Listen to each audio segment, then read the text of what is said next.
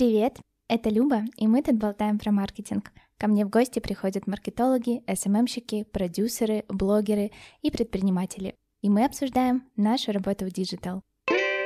Сегодня мы будем болтать с Вероникой. Вероника — маркетолог-смысловик, мотивирующий оратор и основательница школы Art Business School. Мы обсудим, что такое маркетолог-смысловик в целом, что такое ценности личности и как их использовать в маркетинге и построении личного бренда, чтобы делать классные результаты. Вероника, привет! Привет! Не знаю, как по-белорусски привет. Привет, Таня. Привет, Таня. Да, Вероника из России. Сейчас ты живешь в Питере, да? Остались еще немножечко и перееду в Москву. Шикарно. Ребят, нам будет очень приятно, если вы поставите нам звездочки в Apple подкастах и сердечки в Яндекс Музыке. А еще круче, если оставите комментарий. Это очень поможет развитию подкаста. Вероник, давай начнем с того, что ты расскажешь немножко про себя, про то, собственно, чем ты занимаешься, что такое маркетолог-смысловик, да, в целом вот это вот.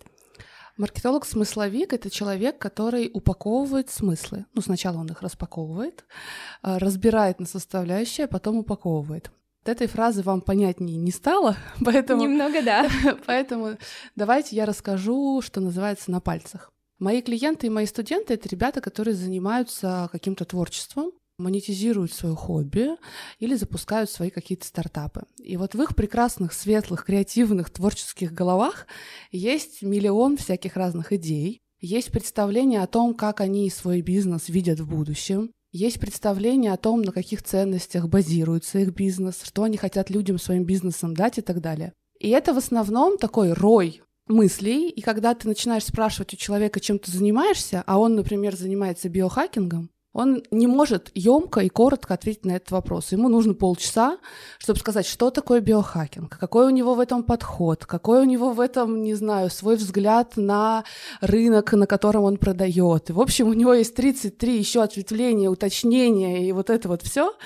И, конечно же, собеседник быстро теряет к этому интерес. И если мы говорим о маркетинге, когда мы говорим о продажах, особенно в наше время, когда нам нужно продавать через рилсы и сторис трехсекундные, конечно же, ценность изъясняться емко и точечно приобретает дополнительную ценность. И мы понимаем, что мы можем сколько угодно в своей голове представлять, насколько мы классные и крутые, но если мы не можем быстро, емко, четко и адресно донести это до нашей потенциальной аудитории, то, к сожалению, мы теряем клиентов. И вот моя работа как маркетолога-смысловика, собрать все из головы моего клиента, собрать все его ценности, принципы, какие-то, может быть, нововведения, все, что он там в себе в голове напридумывал, и упаковать эти смыслы таким образом, чтобы он мог изъясняться в двух-трех предложениях о том, кто он и чем он занимается, и, собственно, продавать свой продукт.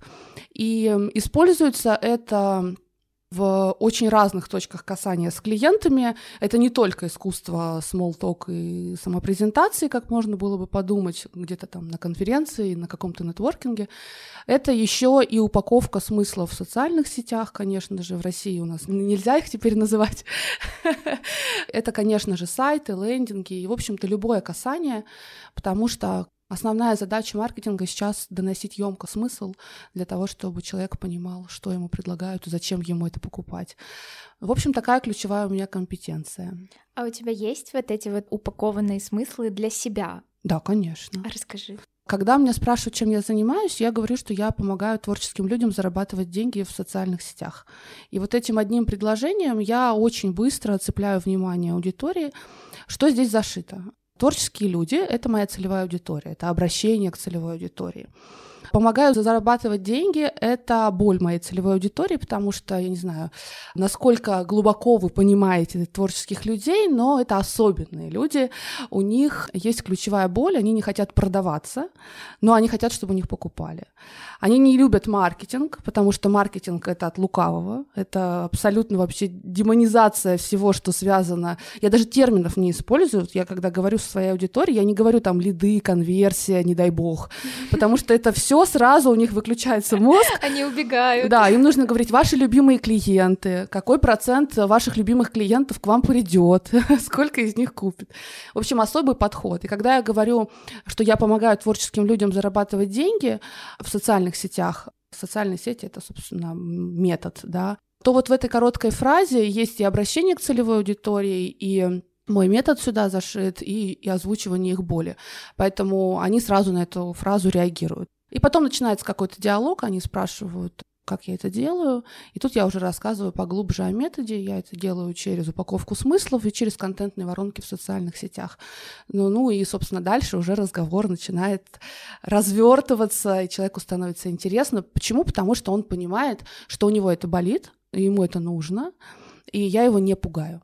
И это очень такой простой для меня, ну я смысл упаковываю уже много лет, простой для меня процесс, но, конечно, для моих клиентов, знаете, удивительный момент, они могут быть очень именитыми уже на рынке в своей нише. Недавно вот я делала разбор одной очень известной танцовщицы в нашей стране. Она участвовала в телевизионных проектах и так далее, дает мастер-классы. Мы с ней проговорили час, и она говорит, боже, я никогда не думала даже, что я могу за одну-две фразы доносить людям, чем мои танцы отличаются от всех остальных танцев в мире. И это очень ценно. Ты понимаешь про себя что-то, это становится твоей внутренней опорой, и это очень важно еще с психологической точки зрения для человека. А это то же самое, что называют сейчас распаковка личности? Это очень популярный вопрос, наверное, самый популярный, который мне задают. Вы знаете, распаковка личности, во-первых, нам нужно определиться в понятиях, что это. Потому что, по крайней мере, на российском рынке есть ряд довольно крупных специалистов, которые занимаются именно этим, и у всех у них разные методы. Кто-то делает это через вопросы, кто-то делает это через какие-то субличности, архетипы. Кто-то делает это там по нумерологической карте и матрице человека. Я с большим уважением отношусь ко всем этим методам. И вообще я за то, чтобы применять разные методы к себе, пробовать разные и уже там находить для себя то, что тебе ближе всего. Мой метод называется персональный смысловой код. Не код в смысле котик, а в смысле код. И эм, это делаю только я. Это мой авторский метод, и я никого еще даже ему не учила. То есть, если вы хотите распаковать свой смысловой код, то это могу для вас сделать только я. У меня нет даже последователей еще, которым я этому бы научила. Это делается через осознание сейчас будет очень высокопарно, и вам может показаться даже немножко шизотерики в этом какой-то, но глобально это делается через осознание смысла своей жизни. Зачем вообще ты живешь? И обычно свою работу я начинаю с вопроса, э, ради чего ты живешь? Почему ты имеешь право в этом мире жить? Зачем ты людям нужен? Зачем тебя родили твои родители? И в этот момент у людей случается шок, потому что они думают, что сейчас я тут им сразу, ну, как обычно маркетологи, чик-чик разложил, вот там, это говори, это не говори, и будут все продажи. Я работаю сильно глубже. Я работаю в первую очередь с идентичностью личности. Отсюда и ценности, отсюда и принципы жизненные, и то, на что мы опираемся в жизни. И, в общем-то, это сильно глубже. К этому всему я пришла благодаря тому, что я сама много лет в психотерапии как пациент.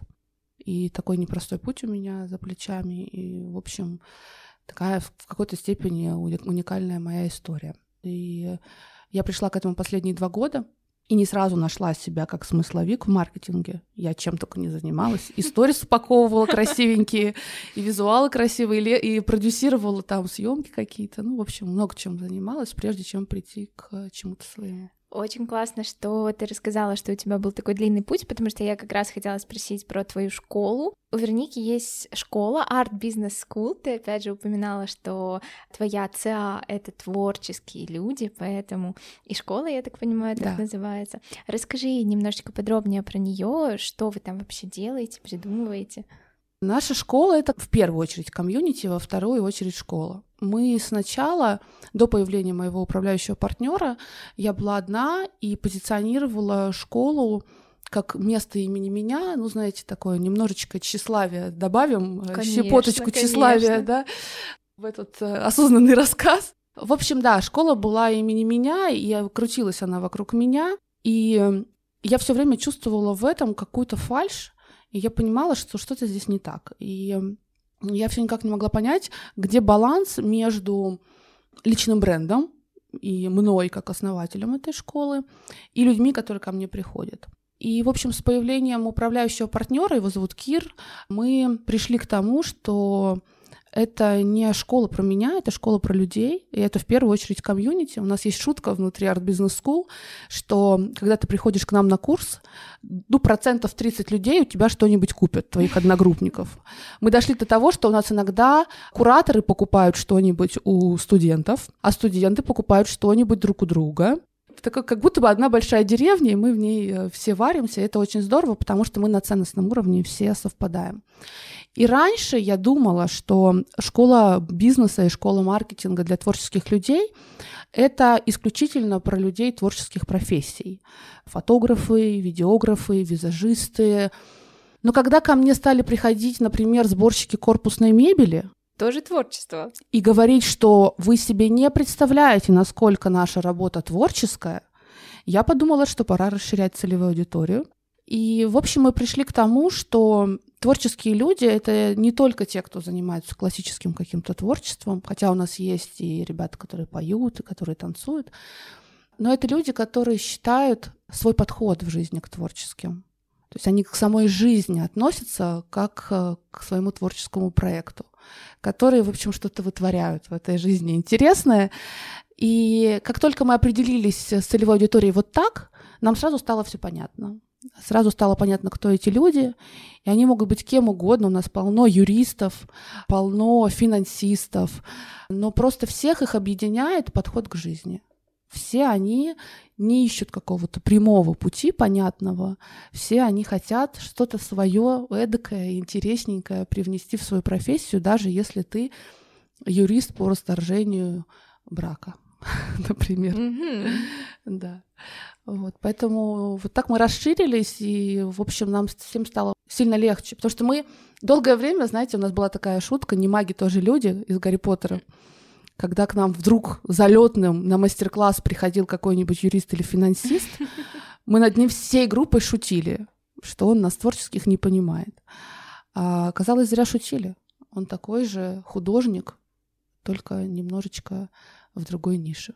В конце концов, есть такой термин законотворчество. Слушай, это очень интересно, потому что это очень необычно. Я, наверное, не встречала аналогов таких прям да. супер популярных. Что мне интересно?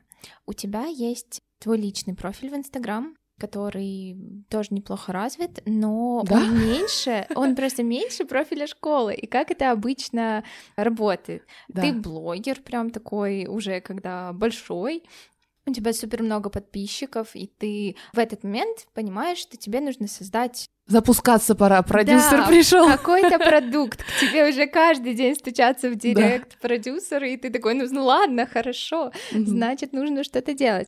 У тебя же получается, что аккаунт школы прям такой супер большой, ты все сторис делаешь именно в аккаунте да. школы, а личный профиль, ну, такой, пусть будет. Да, в личном профиле на последнем посте у меня меньше 100 лайков.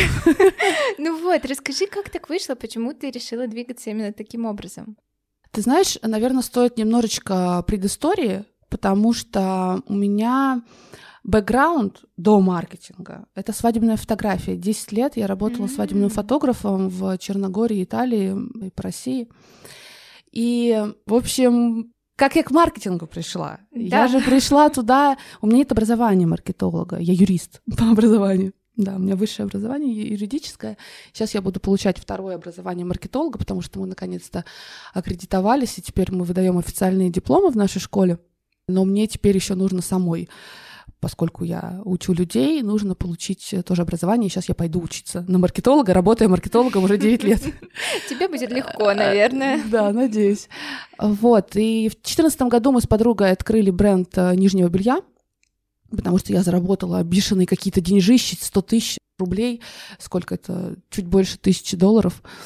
И мы с подругой подумали, что пора вкладывать бабки в дело. в конце концов, что они лежат в столе. Нужно их пустить в дело и как-то начать на этом зарабатывать. Мы прогорели. Естественно, у нас были бешеные кассовые разрывы, мы закрылись, потому что мы совершили типичную ошибку всех, кто загорается какой-то идеей, и открывает, неважно что, фотостудию, салон красоты, киностудию, все что угодно, бренд одежду, э, аксессуаров. Мы очень часто, это была нашей ошибкой тоже, часто думаем, что хорошему продукту реклама не нужна что хороший продукт будет сам себя продавать. И, в общем-то, так и получается, может быть, первые парочку месяцев, когда тебя просто поддерживают твои друзья и знакомые, покупают у тебя из уважения к тебе. Это, знаете, как в сетевую компанию заманивать друзей. Чтобы ты от них отстал, они уже говорят, ладно, давай я подпишусь, но в итоге, естественно, деятельности никакой это не приносит. В общем, когда мы продали всем нашим друзьям и знакомым по два раза уже, и сделали большую распродажу от отчаяния, потому что нам нужно было доставать деньги, вложенные в продукт, я поняла, что наверное, мы что-то делаем не так. Наверное, просто выложить пост в Инстаграм недостаточно. Я тогда поехала в Москву, узнала, кто такой Игорь Ман, узнала, что такое издательство «Миф» и вообще, что такое этот мир маркетинга. Мы уже тогда закрылись на тот момент, но меня это поглотило совершенно, и я начала, будучи еще действующим свадебным фотографом, я начала применять эти знания. Я тогда жила в Новосибирске, это был 2014 год, и в конце 2014 года я уже вышла на рынок Европы. Я начала в 2014 году, а для России 2014 это очень тяжелый год, потому что это год присоединения Крыма, когда евро стал стоить в три раза дороже, и наша экономика пошатнулась значительно. И в этот непростой год, благодаря маркетингу, я вышла на рынок Италии. И русские люди стали заказывать меня вот с таким курсом евро снимать свадьбы в Италии, Чехии, Черногории. Ну, все благодаря маркетингу, только маркетинг. И, естественно, свадебный рынок России заметил это, что это за девочка, откуда она взялась, почему она такая выскочка, кто она такая из какого-то Новосибирска.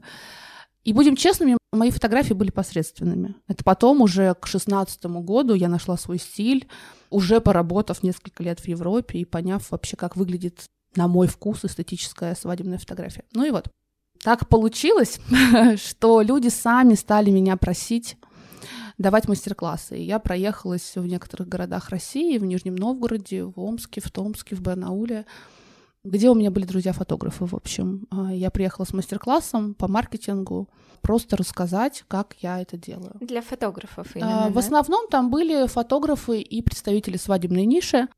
Кто-то приводил своих мужей, я помню, вот в Нижнем Новгороде пришел краснодеревщик, а в Томске пришел музыкальный продюсер. Мне кажется, с мужей моих первых клиенток мы и начали расти вширь потому что они делали хорошие результаты.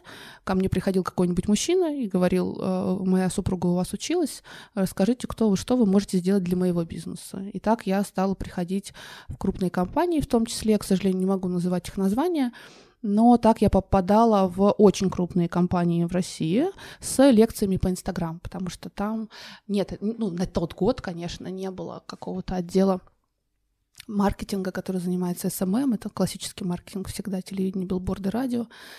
И, собственно, люди просто стали у меня просить эти мастер-классы. И вот девочка Анна Липман, которая давала мой мастер-класс в Нижнем Новгороде, не могла продать билеты, потому что ее авторитета на рынке не хватало для того, чтобы сказать, что тебе просто надо идти. Потому что все остальные продавали так, просто иди, и все. И она говорит, Вероник, а у тебя там аккаунт был какой-то в Инстаграм, назывался Art Business School, тогда там было человек 200. Ты бы не могла там парочку статей написать каких-то, чтобы я репостнула к себе ВКонтакте и как-то вот людям объяснила, что ты умная. Я говорю, хорошо. Написала пару статей, и просто случайно рассказала о том, что у меня есть второй аккаунт на своей личной странице. Тогда на ней было много людей активных. И люди с моей личной страницы начали мне писать, вау, а это что, арт бизнес скул, у тебя что, своя школа? А я просто так назвала аккаунт. я не планировала никакую школу, я думала, что я буду свадебным фотографом всю свою жизнь.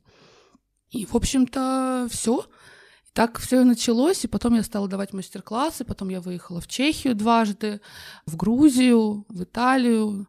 Просто людям это было нужно. А у меня был всего один конкурент, и я совершенно спокойно себя чувствовала на этом рынке, а потом узнала, что беременна. Ага, интересный поворот событий. Я узнала, что беременна, и мне пришлось выбирать по итогу между свадебной фотографией и маркетингом. И я в 6 утра, сидя в аэропорту Домодедово после очередной свадьбы, взяла в руки телефон, написала пост, что это была последняя свадьба, и я ухожу. Через 10 лет ровно. У меня мурашки. Да, это было решение одного дня, вот просто ранним утром в аэропорту. Я выбрала маркетинг. Но у тебя же уже тогда был какой-то доход? Да, конечно. Маркетинга? Доход у меня был всегда, и вообще у меня всегда есть деньги. Я из очень, скажем так, необеспеченной семьи, из э, своего рода даже трущоб, можно сказать, в новосибирских. Если вдруг кто-то из Новосибирска слышит, я с Ленинского. В общем, я всегда знала, что я буду богатой, и это было абсолютное мое. Вот кто-то в детстве мечтает, чтобы у него были крылья, а я мечтала, чтобы у меня был миллион долларов. И я уже в детстве знала, куда я его потрачу. Я знала, что я буду инвестировать в недвижимость, так, собственно, и произошло. И у меня было в детстве две мечты — стать богатой и знаменитой. И, собственно, я до сих пор к ней, мне кажется, иду. Это путь от боли, от того, что тебе нечего есть, от того, что мама звонит э, маме твоей одноклассницы и спрашивает, можно ли доченька сегодня у вас пообедает, потому что еды нет, это когда ее нет вообще, ну то есть никакой. Вообще никакой. Ты открываешь холодильник, там ничего нет. Совсем. Даже соленых огурцов, даже компота. Ничего нет. И ну, такая нищета. Я люблю свое детство. У меня прекрасные родители, замечательные. И очень много они мне дали. Но это были 90-е, и там было, в принципе, сложно выживать в нашей стране. Не знаю, как в вашей. И то, что касается денег, это абсолютно всегда было четкое понимание, что у меня всегда будут деньги. И я себе как-то в детстве эту установку дала. Поэтому я в 14 лет пошла работать и, собственно, до сих пор работаю. Круто, мы немножечко ушли от темы. Да, извини, я прям... пожалуйста. Нет, все хорошо, так это интересно. Слушай, супер. Давай задержимся немножечко на этой, на этой интересной теме. Расскажи, когда ты заработала свои первые прям большие деньги в маркетинге. Это было благодаря чему? В маркетинге. Ну, когда я в маркетинг пришла, уже я не оцифровывала так. То есть э, первые миллионы я заработала на фотографии. Я очень быстро, я в 2012 году начала работать за границей, уже в Таиланде тогда. И как-то очень быстро я поняла, что деньги это легко, и что не надо через них страдать, и что богатый человек от бедного отличается только тем, что он к деньгам относится как к ресурсу. К ресурсу, к тому, что помогает тебе достигать целей своих в жизни, а не только шмотки и тачки покупать. И как только я изменила это отношение, это был еще 12-13 год, у меня сразу изменилось отношение к деньгам. Я даже не могу сказать, что я как-то там... Был переломный момент вот в моей жизни, их было два. Один раз, когда я заработала 26 тысяч рублей, это еще девятый год, 2009 год. Я тогда работала хореографом в Бурлеске и накопила в ящике стола 26 тысяч рублей. Сколько это? 500 долларов. 500 почти. долларов, да, да. И я попросила своего молодого человека сходить со мной в банк, потому что мне было страшно, что я пойду по улице и меня ограбят. С такими деньжищами, с этой бешеной суммой. Это было просто что-то невероятное. Но потом, уже буквально через год-два, э, я изменила отношения. Я училась у Анастасии Веселко, это финансовый наставник мой которая очень круто развернула мое мышление в плане денег. Я сразу купила квартиру, и сразу все изменилось в моей жизни. Но есть один переломный, смешной момент, когда я зарабатывала уже достаточно, я решила подарить маме ремонт в квартире, в которой я выросла. В ней на тот момент не делался ремонт 32 года.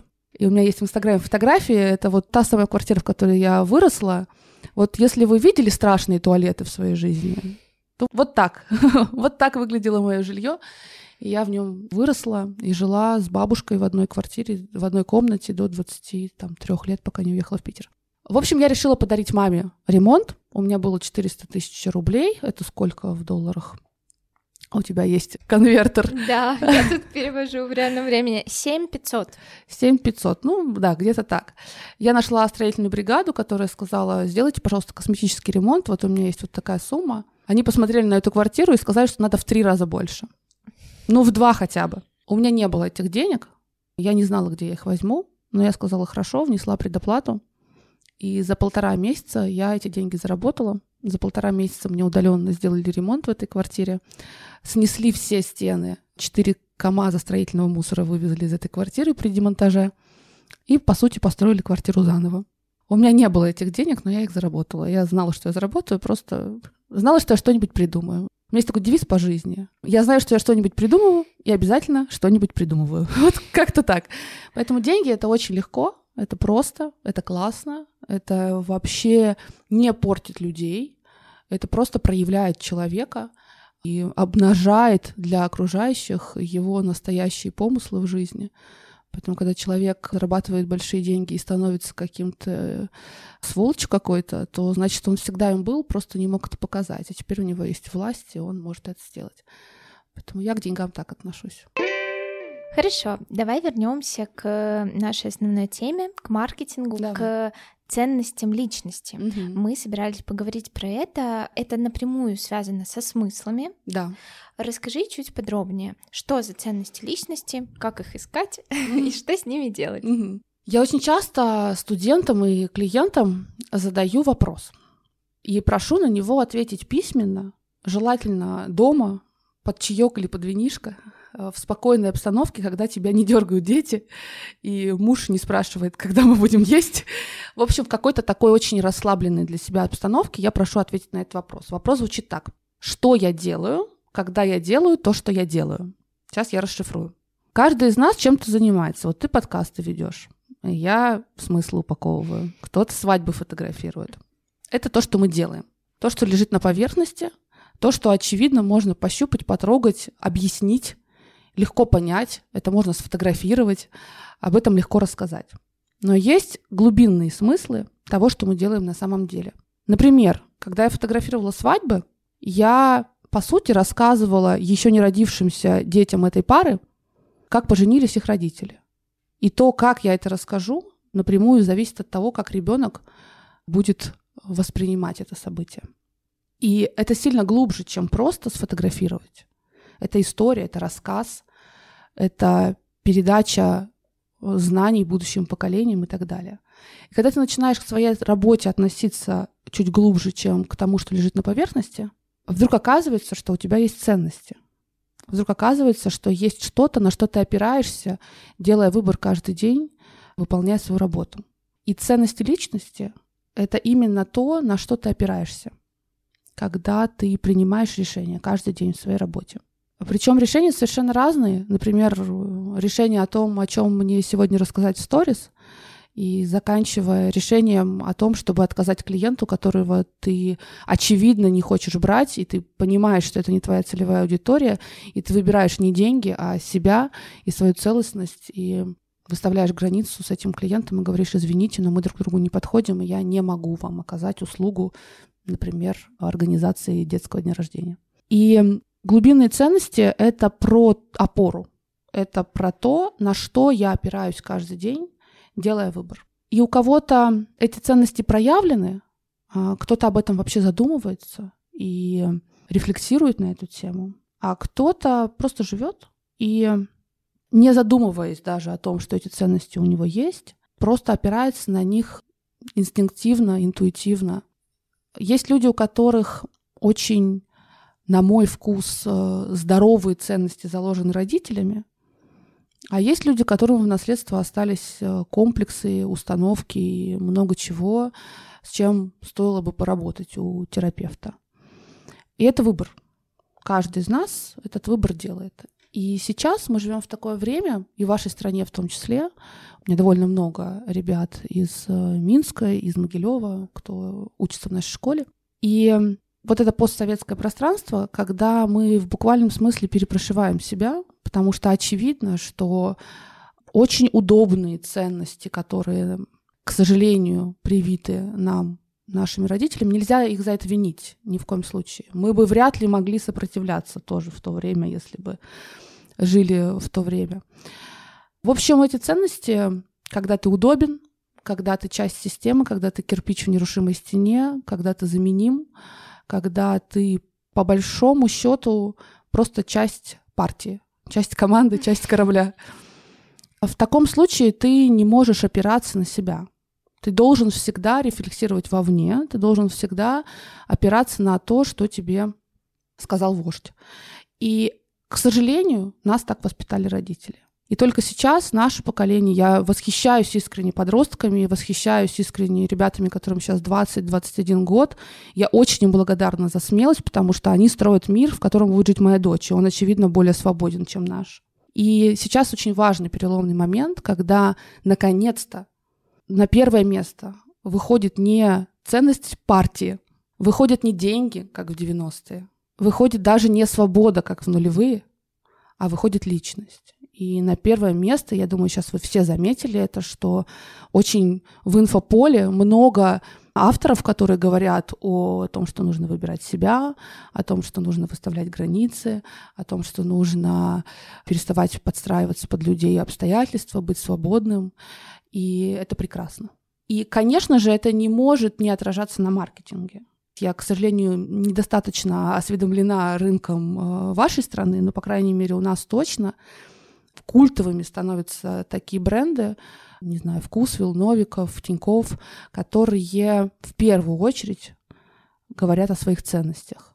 Во вторую очередь говорят о людях, для которых они это делают. И только в третью очередь говорят о деньгах. И это прекрасно. И сейчас мир настолько изобилен, и количество предложений на рынке настолько изобильно. Ну, в Москве можно малину в час ночи купить свежую с доставкой на дом. Дайсон можно купить запрещенный. Сейчас в 4 часа утра тебе его привезут. Никаких вообще проблем, никаких ограничений. В таком изобильном мире потребителю нужно на что-то опираться, принимая решение, у кого купить. И если раньше мы опирались на новизну, на постсоветском пространстве, ну, это очевидно, это нормальное развитие, да, в постсоветское время мы просто все заграничное, все, что новенькое, мы просто потребляли это. В нулевые мы опирались на упаковку. Чем более сложной и необычной будет упаковка, тем больше вероятности продать. Потом, очевидно, как цикличная мода, да, маятник качнулся в другую сторону, и мы ушли к минимализму, и упаковки стали очень простыми. И вот сейчас новое время, новый виток, и политические все события всех наших э, постсоветских стран, это и Казахстан, и Украина, и Беларусь, и Россия, и все мы, в том числе пришли к тому, что человеческий голос и то, что он думает, стало иметь главную ключевую ценность в продажах, казалось бы, в такой нише, в которой, ну, вроде как это не должно иметь такого большого значения. Но нет, Олег Тиньков, он в Италии теперь.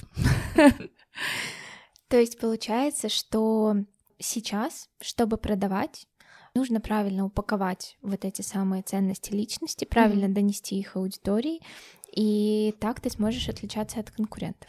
Да, и самое главное отличие от конкурентов, за исключением ниш, в которых новизна все еще имеет принципиальное значение, например, это технологии, очевидно, это медицина, то есть какие-то ниши все равно остались, в которых, э, безусловно, новизна будет иметь первичную ценность.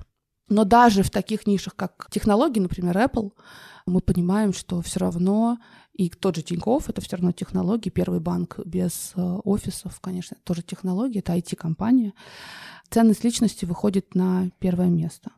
Грубо говоря, если свести все к одной фразе, мы больше не покупаем вещи, мы больше не покупаем продукты, мы больше не заказываем просто услуги, мы выбираем человека, который это придумал.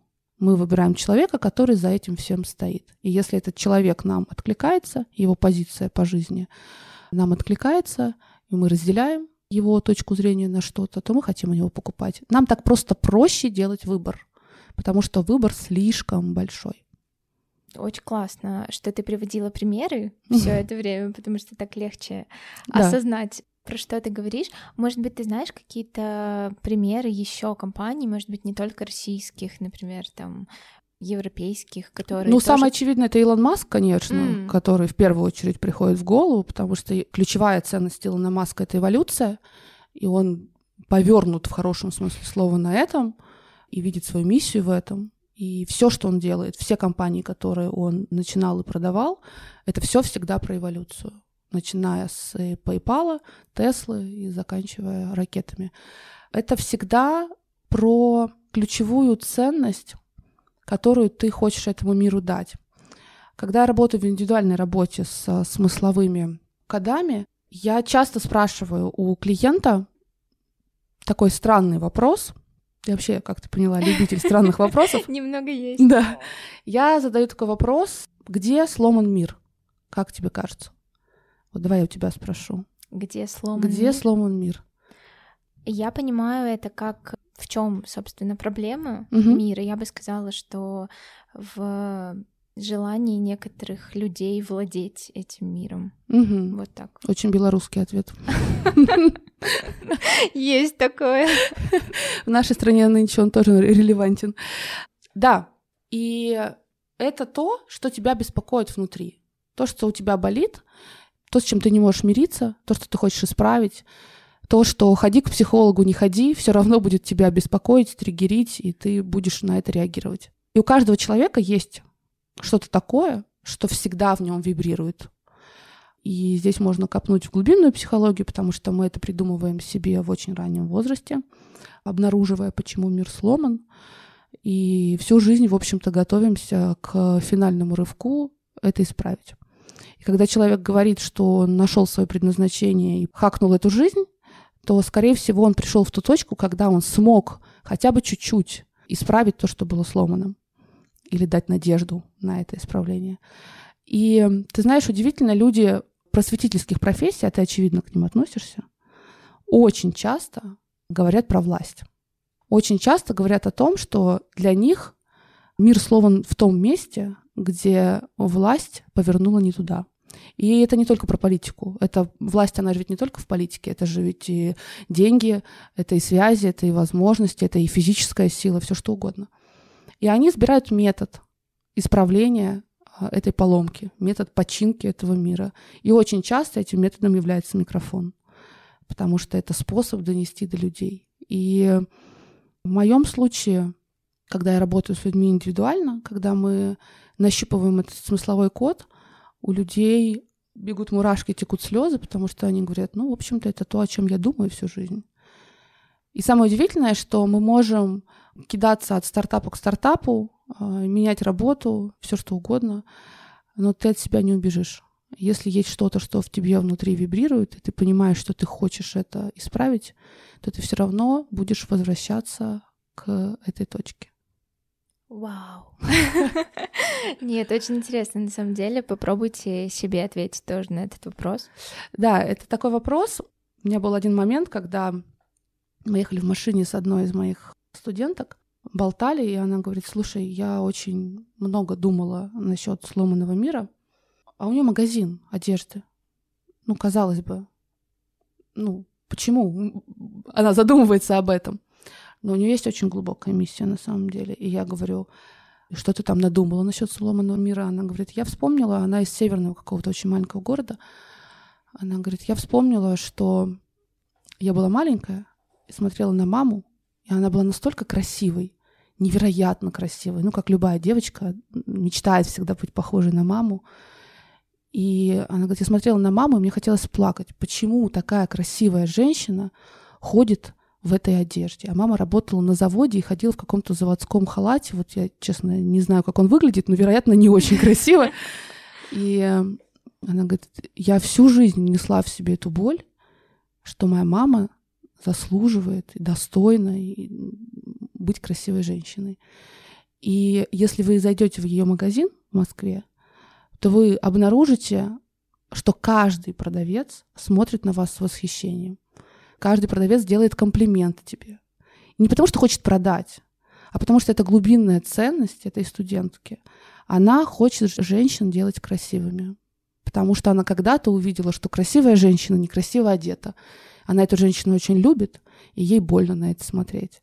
И первое, что она сделала, когда заработала свои большие деньги, повела маму в магазин и накупила ей там каких-то нарядов. Мама смущалась, стеснялась, естественно, ничего потом это не носила, потому что оно сносится, пусть оно лучше висит.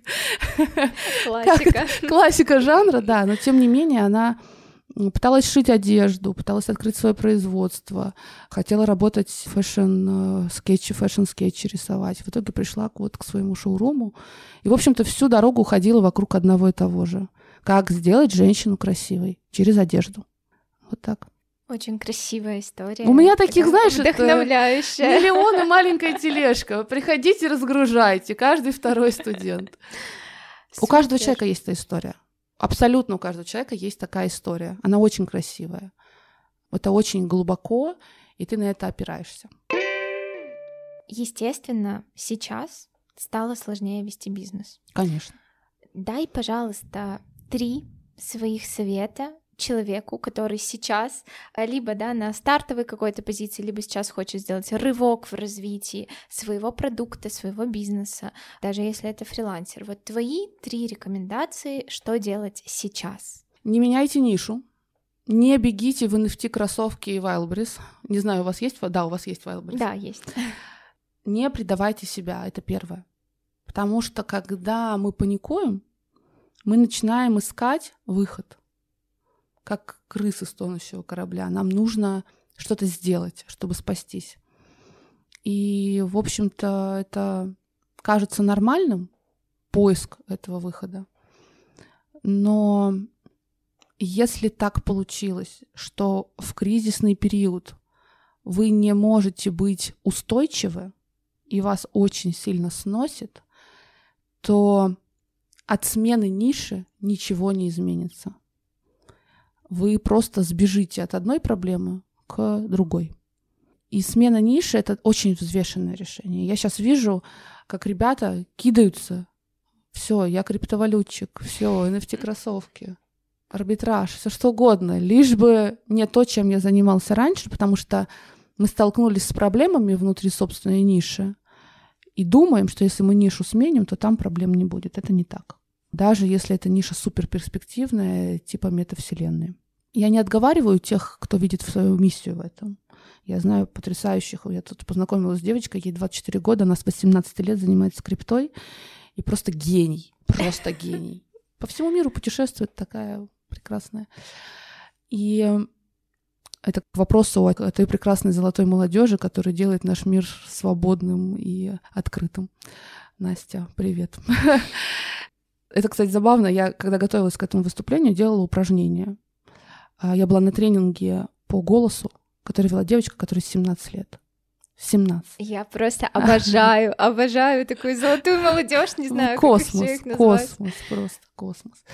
Ну вот, и не меняйте нишу, это первый совет. Второй совет, идите, пожалуйста, к терапевту, к коучу, к какому-то человеку, помогающей профессии. Вообще опора на вне, а коуч или психолог — это, очевидно, опора вовне, помогает нам в те времена, когда у нас внутренней опоры нет, и мы не можем выстоять. И вместо того, чтобы как осиновый листочек мотыляться по свету в кризисе и в тревоге, не пожалейте денег. И хотя сейчас я не знаю, как в вашей стране, но у нас точно есть э, центры помощи бесплатные. Если хочется, можно нагуглить. Но они однозначно есть, э, когда ты не понимаешь, как тебе жить дальше, и ты не понимаешь, у тебя очень высокий уровень тревоги. Я прошла это два года назад. Я была на антидепрессантах с психиатром, уже лечилась у психиатра. Я тяжело проживала развод. И опора вовне в период кризиса, причем неважно, какой кризис, внешний, политический или внутренний, душевный. Кризис, он есть кризис. Что такое кризис? Кризис — это когда ты по-старому не можешь, по-новому не знаешь как. Находишься в очень вакуумной точке, болтаешься между небом и землей, и тебе плохо. Ты не можешь ни взлететь, ни упасть, тебе просто плохо. И вот в кризисные времена очень важно искать опоры вовне. И очень важно, чтобы этой опорой вовне был не алкоголь, не тусовки, не сигареты, не беспорядочный секс, никакие вот эти вот истории, глушащие боль. А в боль нужно заходить. Когда ты в кризисе, ее нужно обнаружить. Это очень неприятно. Очень неприятно обнаружить то, чего ты на самом деле боишься. Там, скорее всего, будет страх смерти. И это очень все ну, кажется, я в кризисе, захожу в терапию, и там еще хуже.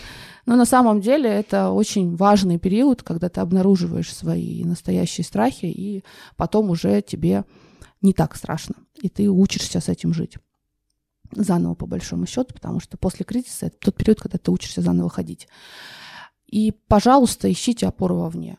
Не сбегайте от проблемы, это очень важно. И третий совет — это последовательность. Есть прекрасный фильм «Король Ричард». Смотрела? Нет. Про великого отца двух теннисисток, которые из нищеской совершенно семьи, они еще чернокожие, и, в общем, они там, как он тренировал их там под дождем, чуть ли не под снегом, и, в общем, а, одна из его дочерей была первой ракеткой мира много лет потом. И он говорит прекрасную фразу им постоянно. Вот он их тренирует, готовит их э, к великой жизни и говорит, тот, у кого нет плана, у того нет жизни. И это правда. А мы сейчас столкнулись с тем, что нам кажется, что планировать бесполезно.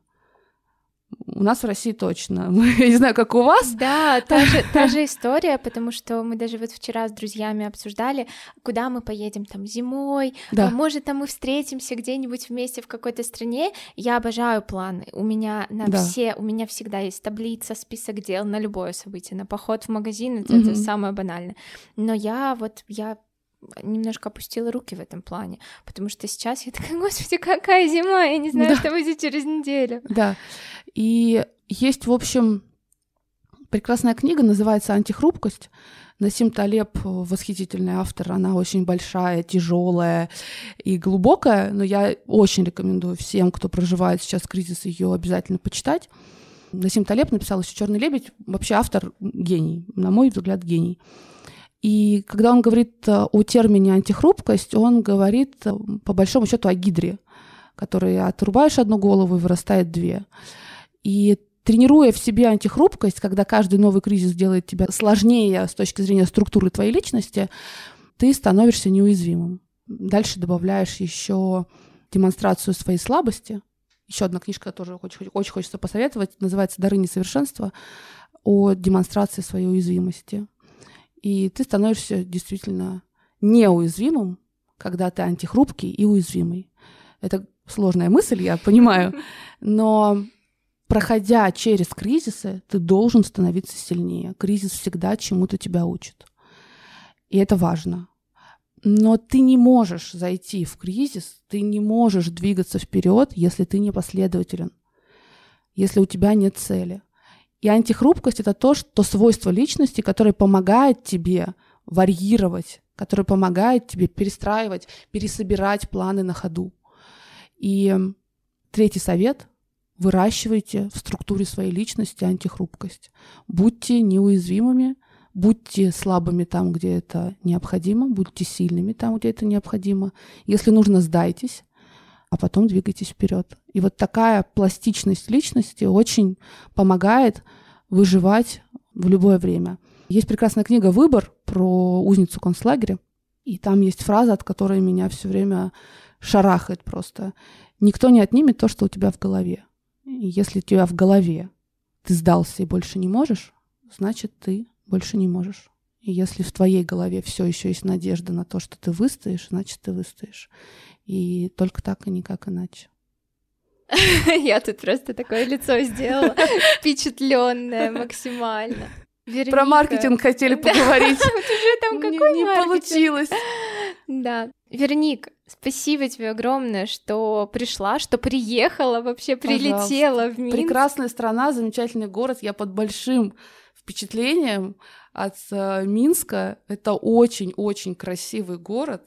И я очень рада, что я сюда приехала, и спасибо тебе, что ты пригласила. Прекрасно. Пойду я... в вашу библиотеку. Все говорят, что она уродливая, а мне кажется, что это одно из самых красивых зданий, которые я видела. А я 34 страны посетила в этом мире. Очень нравится Минск. Мне кажется, в нашей библиотеке еще никто такого комплимента не делал. Пойду на смотровую площадку сейчас. Да, спасибо тебе еще раз огромное. Мне кажется, что мы на сто процентов раскрыли тему и плюс э, еще приправили ее всякими интересными дополнениями. Так что да, спасибо большое, что дослушали до конца и встретимся скоро в новом выпуске. thank you